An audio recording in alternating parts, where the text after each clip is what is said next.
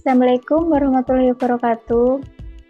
Sebelumnya, saya di sini Jovanda bersama teman saya Rana. Hai semua.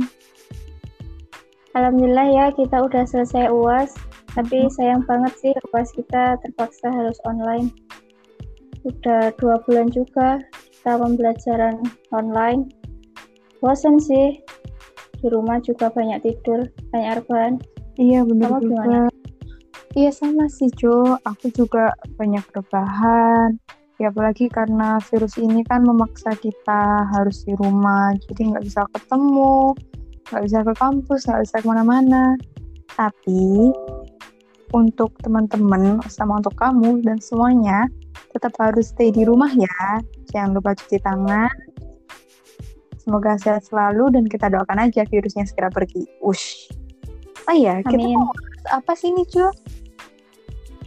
Jadi kita ini mau bahas tentang apa sih BMT itu dan di Hmm. tengah pandemi COVID-19 ini berdampak apa enggak tuh terhadap BMT dan solusi yang dapat BMT terapkan itu seperti apa kayak gitu. Oh itu BMT Baitul Mal Watamwil Koperasi Yes. Syariah itu Yes. Ah, kebetulan banget kan Jo banyak banget orang yang masih belum tahu BMT itu apa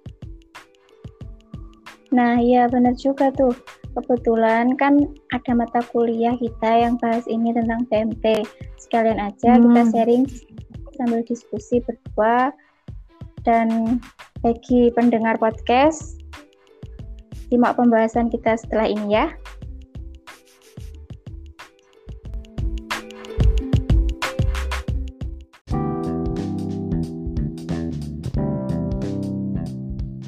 Oke, kembali lagi bersama kita. Jadi, aku dulu ini yang mau jelasin BMT itu apa. Dikutip dari buku Yaya 2009 halaman 22, Baitul Mal Watamwil atau BMT atau juga sering disebut syariah merupakan suatu lembaga keuangan syariah yang berfungsi menghimpun dan menyalurkan dana kepada anggotanya dan biasanya beroperasi dalam skala mikro. Untuk peran BMT sendiri, yakni suatu organisasi yang mengumpulkan dan menyalurkan dana komersial. Selain itu, peran BMT juga untuk organisasi dalam mengumpulkan dan menyalurkan dana non-profit seperti zakat, infak, dan sedekah.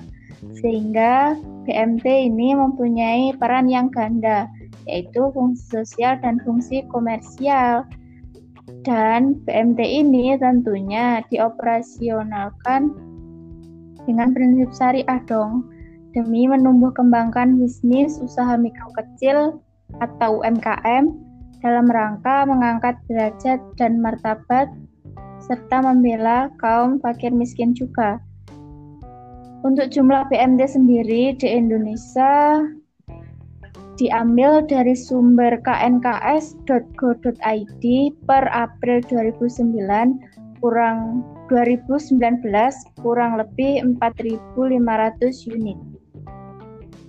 Hmm, jadi intinya itu BMT atau Baitul Mal Watamwil itu bisa disebut koperasi syariah ya Jo? Tuh.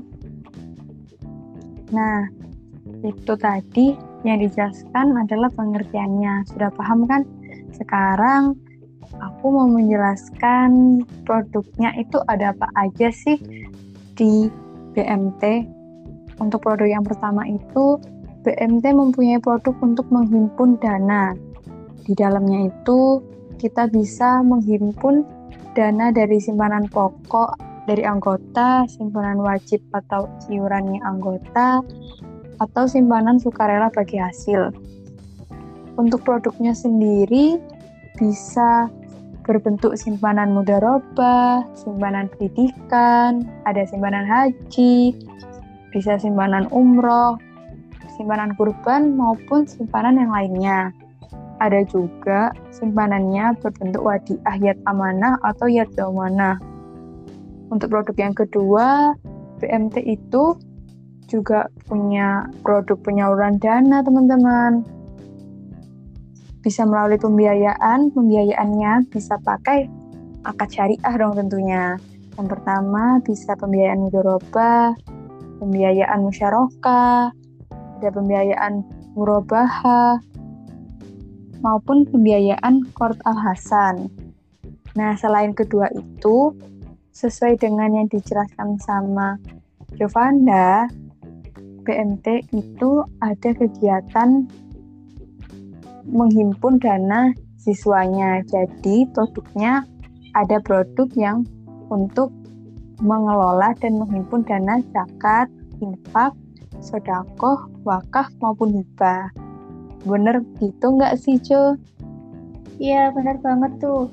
Kemudian untuk badan hukum sendiri dari BMT itu ada dua nih, ada badan hukum koperasi sama perseroan.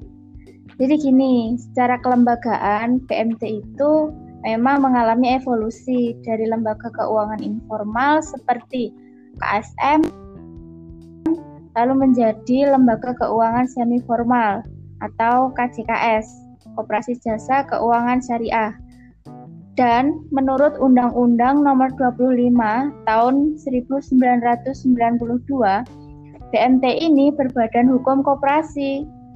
Dan menurut Undang-Undang Nomor 1 Tahun 2013 tentang lembaga keuangan mikro, maka untuk kelembagaan LKM seperti BMT tersebut dapat berbadan hukum koperasi atau perseroan. Akan tetapi sampai saat ini LKM yang berbadan hukum perseroan hanya ada satu dan selebihnya koperasi.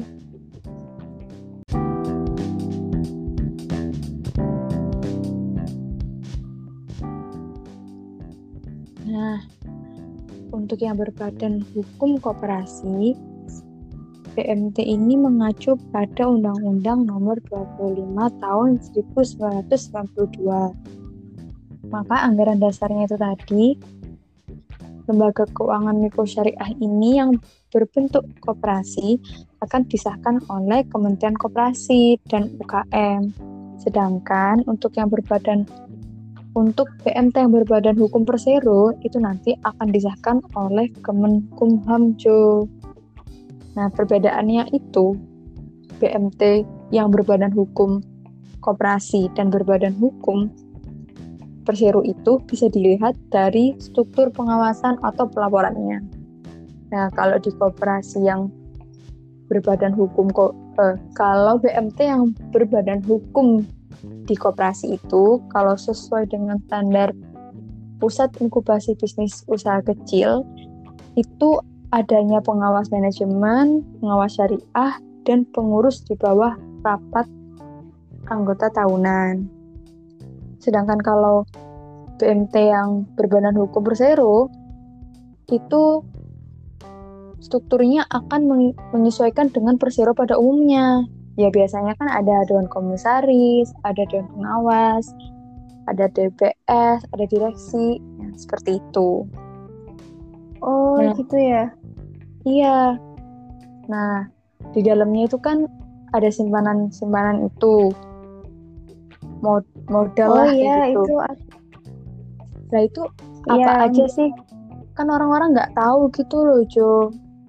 Kayak harus kita tuh harus simpanan ini simpanan ini. Kan orang-orang nggak tahu. Itu tuh apa aja sih simpanan kayak gitu? Oke baiklah. Uh, jenis simpanan dalam PMT itu sebenarnya ada tiga. Yang pertama itu adanya simpanan pokok. Terus yang kedua simpanan wajib dan yang terakhir itu ada simpanan sukarela.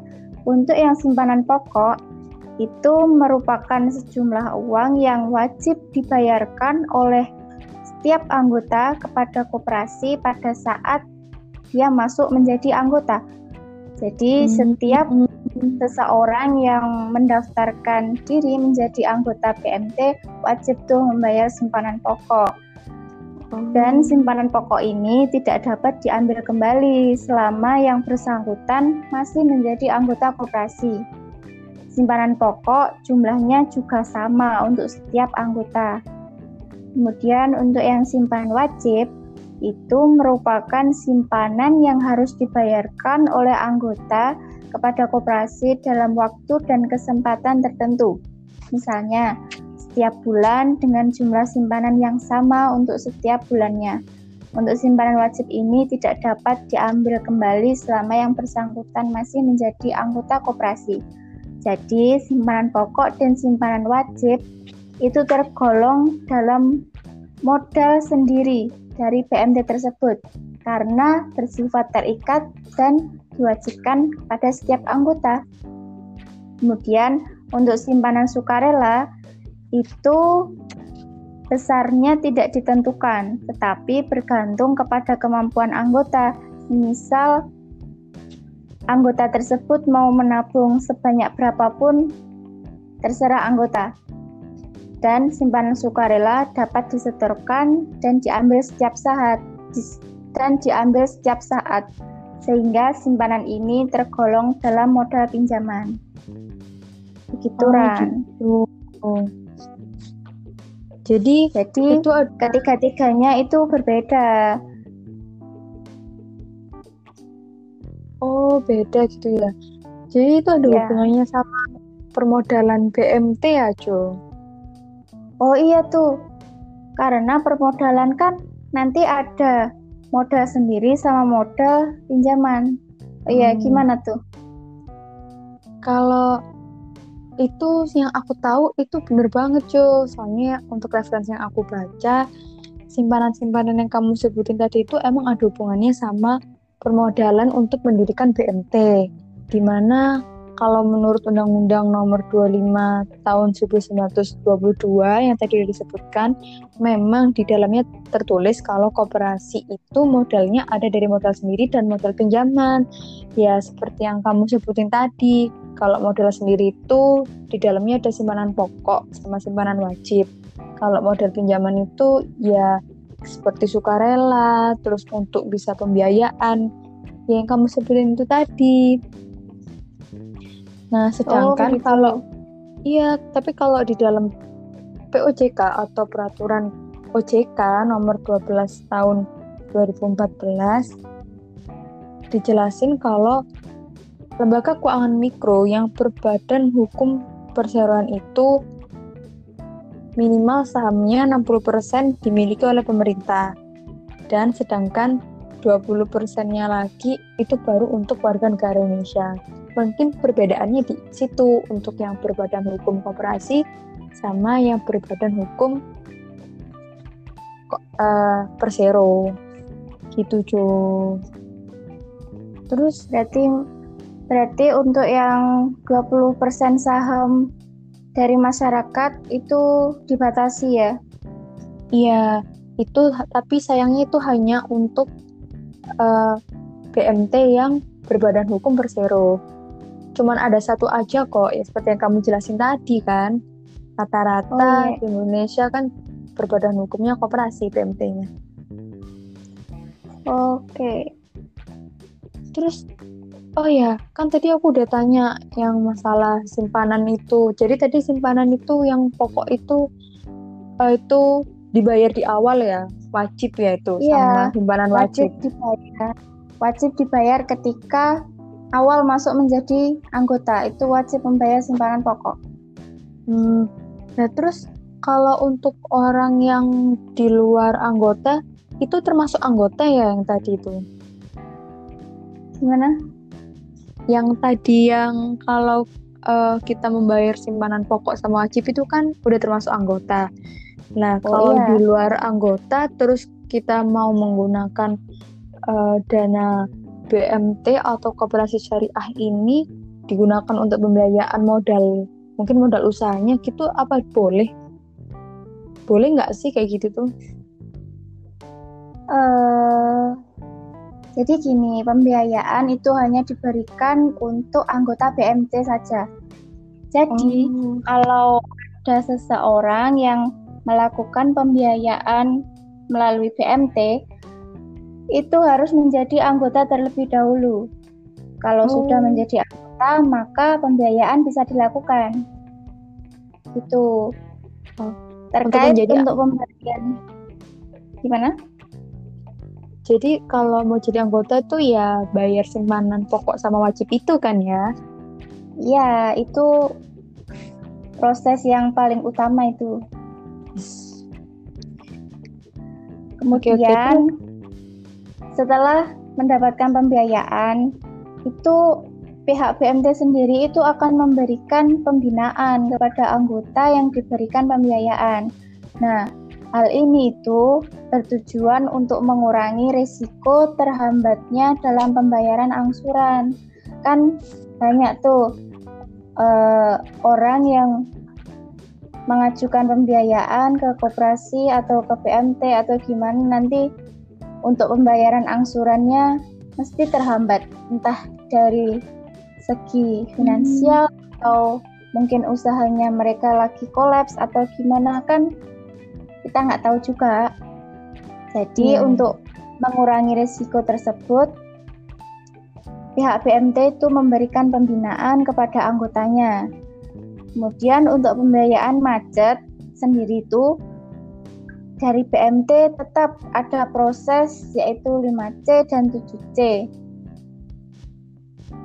Oh, itu untuk fungsi... mengantisipasi resiko yang terjadi. Oh, jadi fungsinya itu memang untuk membina yang sudah dikasih pembiayaan gitu ya sama BMT. Iya. Jadi gini, semisal kamu ya. mengajukan pembiayaan kepada BMT, itu nanti kamu akan mendapatkan pembinaan dari BMT hmm. tersebut terkait nanti untuk pembayaran angsurannya itu bagaimana? Itu oh iya. Benar juga terus, sih. Ya? Iya. Terus untuk yang 5C 7C tadi itu hanya untuk mengantisipasi resiko pembayaran angsuran yang macet saja. Jadi hmm. 5C itu semacam kredit ketat gitu. Jadi syaratnya itu harus memenuhi 5C 7C tersebut gitu. Jadi untuk gitu. menempatkan kepercayaan PMT itu terhadap anggota itu gimana gitu.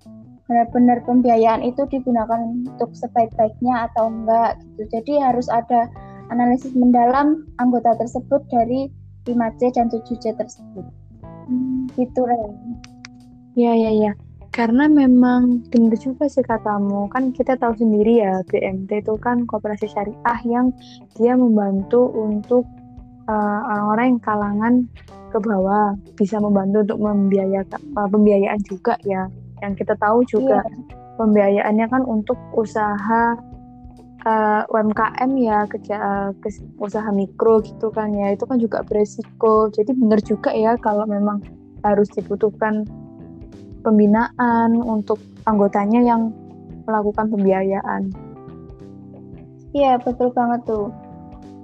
Soalnya gini, uh, melakukan pendan pembiayaan di BMT itu sebenarnya mudah. Makanya kenapa para pelaku UMKM atau usaha-usaha lainnya itu mereka melakukan pembiayaan itu di BMT untuk men, untuk mendapatkan dana gitu. Iya. Untuk mendapatkan dana mudah gitu ya? Iya. Jadi BMT itu juga bersifat komersial, juga bersifat sosial. Bersifat sosial itu bisa membantu masyarakat sekitar yang membutuhkan dana dan bersifat komersial juga BMT kan mendapatkan keuntungan juga.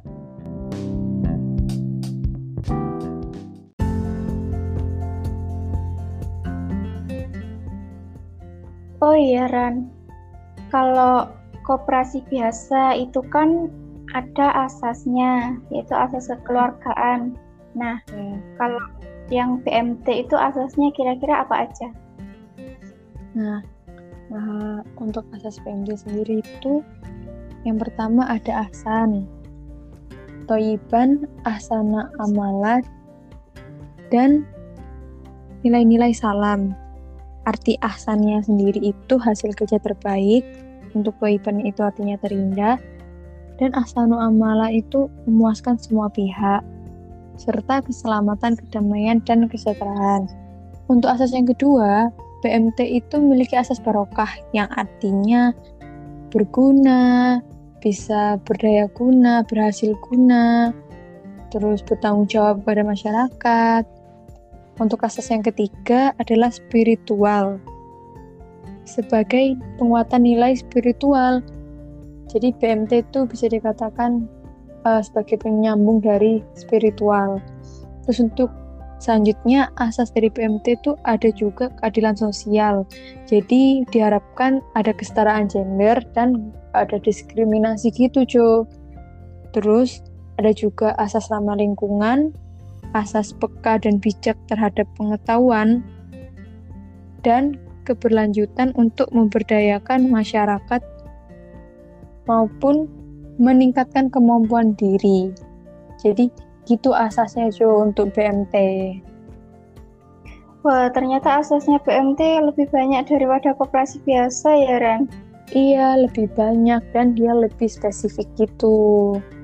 Nah, kalau untuk prinsipnya apa, Jo? Kamu tahu nggak prinsipnya apa? Pasti punya prinsip juga deh, BMT atau koperasi syariah itu. Oh iya, kalau untuk prinsip sendiri, itu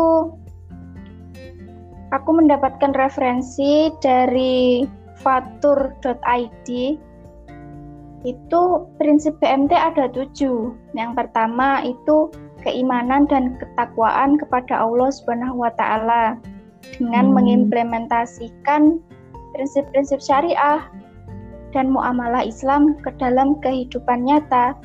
Hmm. Terus yang kedua, itu adanya keterpaduan, yaitu nilai-nilai spiritual dan moral untuk hmm. menggerakkan dan mengarahkan etika bisnis yang dinamis, proaktif, progresif, adil, dan berakhlak mulia. Hmm. Kemudian prinsip yang ketiga itu ada kekeluargaan, sama dong kayak yang koperasi biasa, tapi ini lebih mengun lebih mengutamakan kepentingan bersama di atas kepentingan pribadi, tetapi didasari dengan prinsip syariah tetap. Hmm, semua pengelola pada setiap tingkatan, pengurus dengan semua lininya itu dibangun atas rasa kekeluargaan sehingga akan tumbuh rasa saling melindungi dan menambung dan menanggung tapi tentunya dengan prinsip syariah terus yang ke Empat, itu ada prinsip kebersamaan. Prinsip kebersamaan ini adanya kesatuan pola pikir, sikap, dan cita-cita antar sesama elemen BMT. Kemudian yang kelima itu ada kemandirian, yakni mandiri di atas semua golongan politik. Mandiri juga berarti tidak tergantung dengan dana-dana pinjaman atau bantuan lain tetapi lebih proaktif untuk menggalang dana masyarakat sebanyak-banyaknya dan juga memotivasi masyarakat untuk menabung. Itu untuk yang prinsip keenam itu ada profesionalisme seperti semangat kerja yang tinggi. Kerja itu tidak hanya berorientasi pada kehidupan dunia saja, tetapi juga kenikmatan dan kepuasan rohani dan akhirat. Betul. Itu. Kemudian yang terakhir, yang ketujuh itu istiqomah. Itu adanya konsisten, konsekuen, kontinuitas berkelanjutan tanpa henti dan tanpa pernah putus asa sehingga mencapai itu suatu tahap ke tahap berikutnya hanya kepada Allah Subhanahu wa taala kita berharap. Gitu Ran. Oh, ya. jadi gitu prinsipnya PMT. Kayaknya prinsip sama asas ini saling keterikatan ya. Jadi prinsip dasar juga pasti membutuhkan asas karena hampir-hampir uh, terikat gitu ya, hampir-hampir iya, sama. Iya, karena saling PMT ini kan juga gitu ya. sebagai wadah untuk ibadah gitu. Iya, benar banget itu. Nah, kita kan sudah membahas masalah Iya, uh, gambaran umum PMT ya. Diharapkannya sih teman-teman bisa paham ya sama diskusi kita ya cuy ya. Nah, next kita akan membahas tentang apa yang terjadi di Indonesia saat ini nih. Kita tahu sendiri kan cuy, uh, saat pandemi COVID-19 seperti ini, penyebaran virusnya makin meluas dalam dua bulan terakhir ini betul, betul. semakin hari meningkat. Tentunya pasti akan memberikan dampak kan ya di perekonomian Indonesia. Terus banyak pihak yang dirugikan. Nah, kita akan mencari uh, keterkaitan BMT. ini dengan BMT. Ya, benar banget karena kan banyak industri yang tutup, akhirnya banyak PHK massal, terus pekerja informal kayak tukang becak, ini ini atau pekerja di luar lainnya kan juga Berarti otomatis perekonomiannya gimana nih? Pada semua lapisan masyarakat gitu ya, Ran? Iya, benar banget.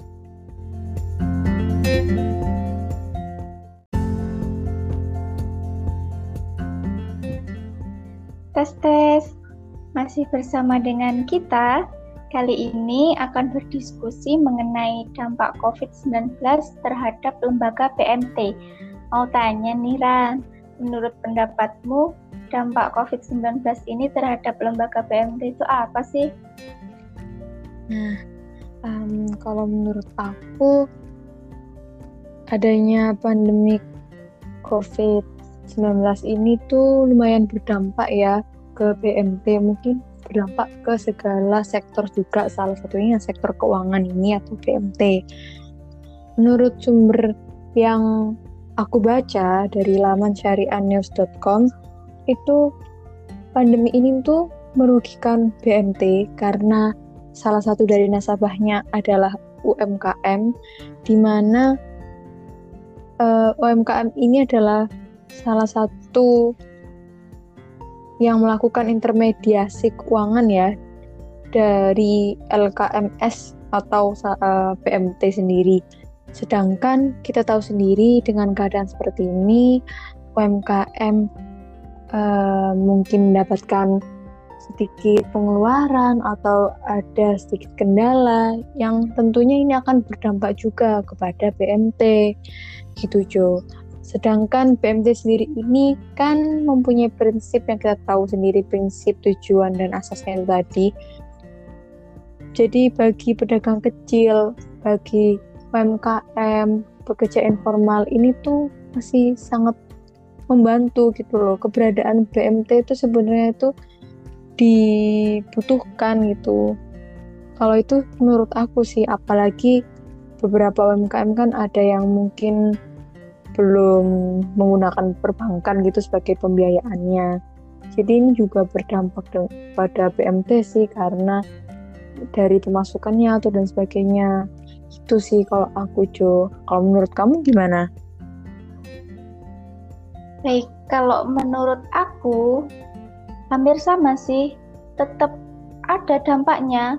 Bahkan menurut referensi yang aku baca republika.co.id itu dengan adanya pandemi COVID-19 kan dikeluarkan kebijakan social distancing, lockdown lah atau jenisnya itu itu bahkan menyulitkan karena nasabah itu banyak yang menarik tabungannya di PMT. Juga kondisi tabungan per hari itu menjadi lebih sulit dikumpulkan. Belum lagi kemungkinan beberapa nasabah yang tidak dapat mencicil angsuran itu menurunkan pendapatan PMT itu sendiri. Kemudian untuk pedagang kecil, pekerja harian juga merugi, buruh atau pegawai yang dirumahkan dan lainnya itu itu pasti akan merasakan dampak dari virus ini. Dalam kondisi seperti ini, sisi sosial BMT itu benar-benar diharapkan masyarakat untuk membantu keluarga marginal, minimal untuk anggota dan rumah tangga di sekitar BMT itulah. Jadi BMT itu perlu mendata kembali tuh nasabahnya. Terlebih tidak tertutup kemungkinan adanya anggota BMT itu menjadi golongan penerima zakat gitu. Ya, Jadi benar. sekali lagi peran BMT itu sangat diharapkan untuk dapat mengatasi hal ini. Entah itu nanti dapat membantu masyarakat yang kekurangan atau membantu pemerintah juga sih melalui dana siswa tadi itu bisa disalurkan melalui pendan uh, melalui bantuan sosial untuk meminimalisir COVID-19 ini. Gitu, Ran.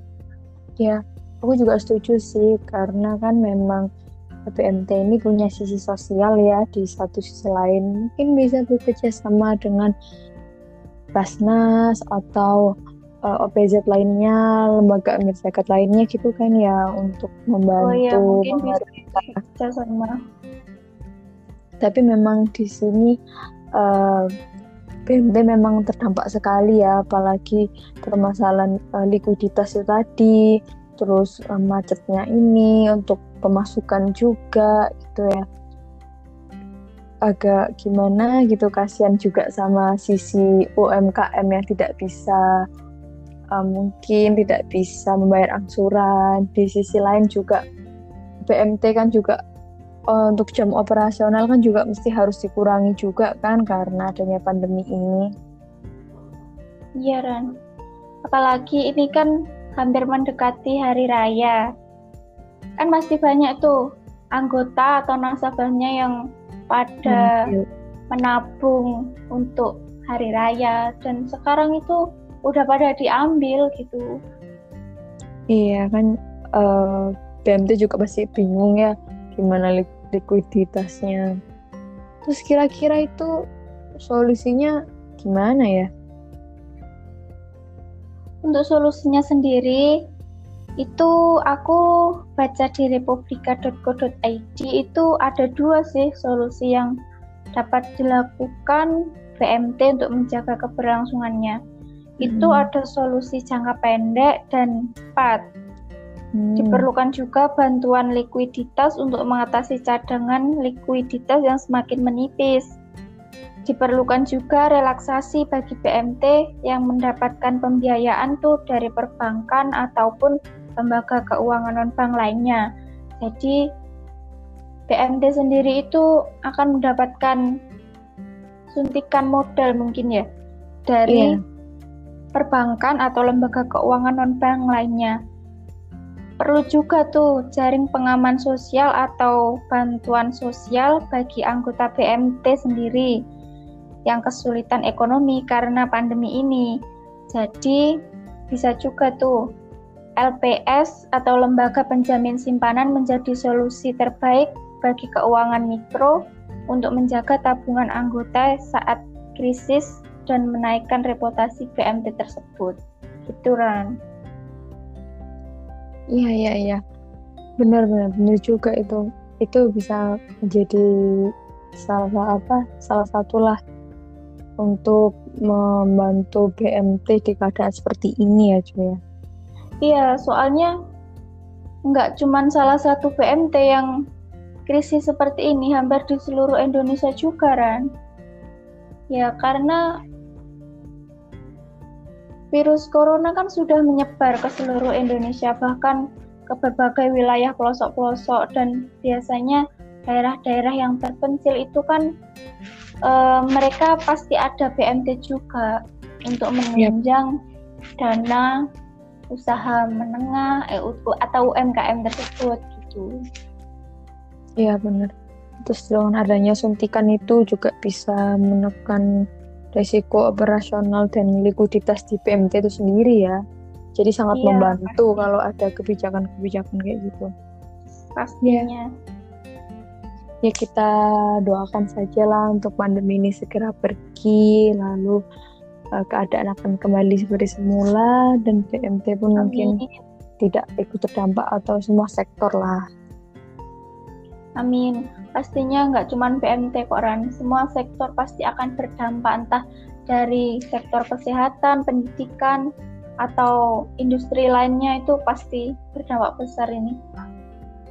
Iya benar. Dan mereka juga saling uh, keterkaitan ya seperti pedagang yang membutuhkan modal untuk usahanya, mungkin untuk keberlangsungan hidupnya, hasilnya juga nanti seperti itu ya hasil dari dagangnya sendiri pun nanti um, mungkin bisa dikembalikan ke koperasi mungkin untuk dijadiin pembiaya apa uh, invest gitu kayak pembiayaan gitu. Ya semoga aja segera berlalu. Ya amin